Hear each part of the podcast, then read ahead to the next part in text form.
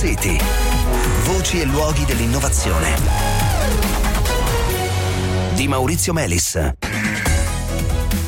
Buonasera, benvenuti a Smart City, puntata che va in onda da Verona, dove si sta svolgendo Fieragricola, una delle più importanti fiere di settore, che quest'anno dedica uno spazio particolarmente eh, rilevante, incluso il convegno di apertura, all'adattamento climatico.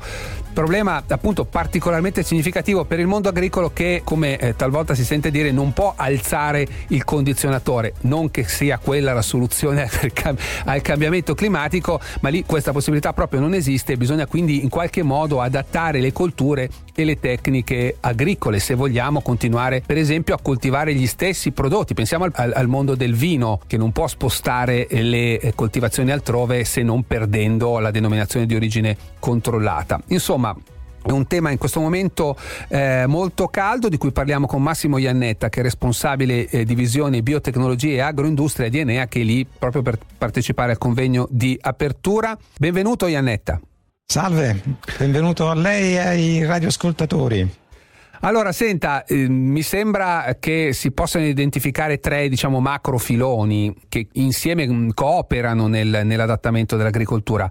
Il primo è, è la digitalizzazione. Ecco, che ruolo svolge, in che modo la digitalizzazione aiuta ad affrontare il tema del cambiamento climatico?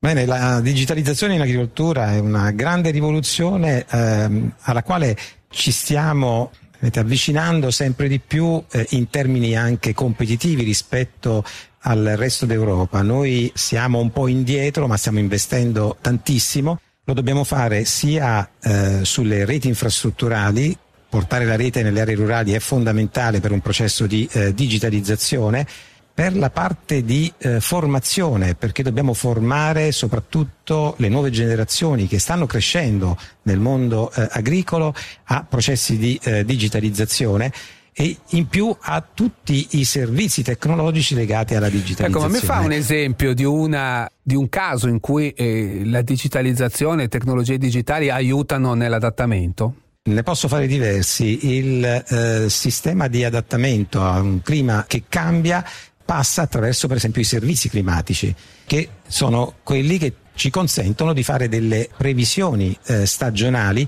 e quindi mettere eh, l'agricoltore nelle condizioni di sapere in anticipo cosa può eh, succedere e come intervenire per poter far fronte ad un clima che cambia.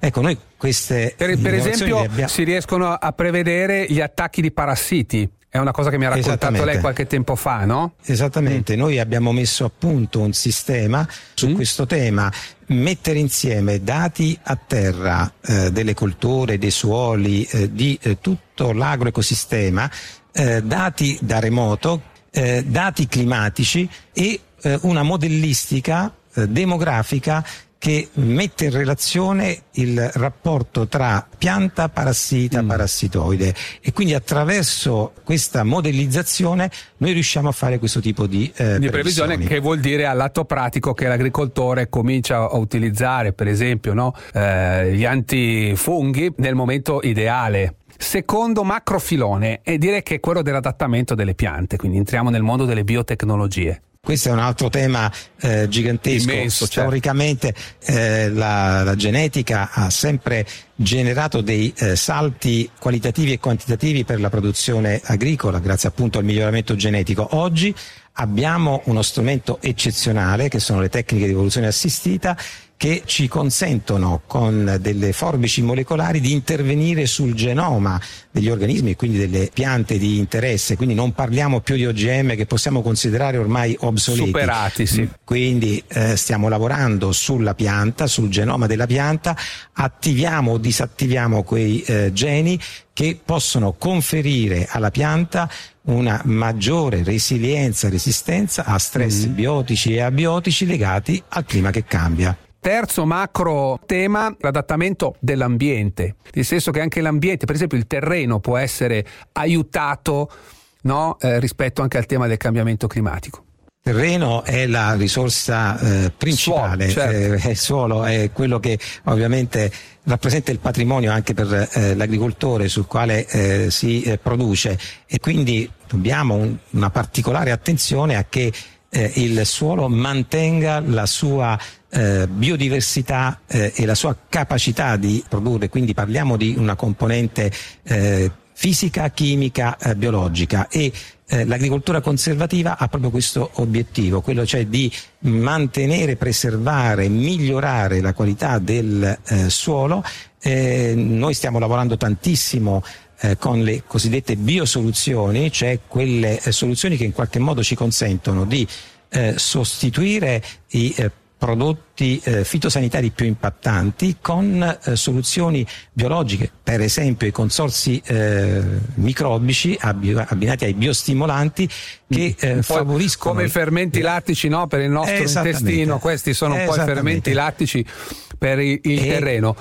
E, e consideri che tutto questo è collegato con il microbioma della pianta e il nostro microbioma, perché certo. Poi alla fine c'è una connessione unica in quello che è l'approccio che noi consideriamo One Health per la salute nostra e poi più in generale del pianeta. Grazie, grazie Massimo Iannetta, sarebbe un tema sterminato, ci torneremo senz'altro.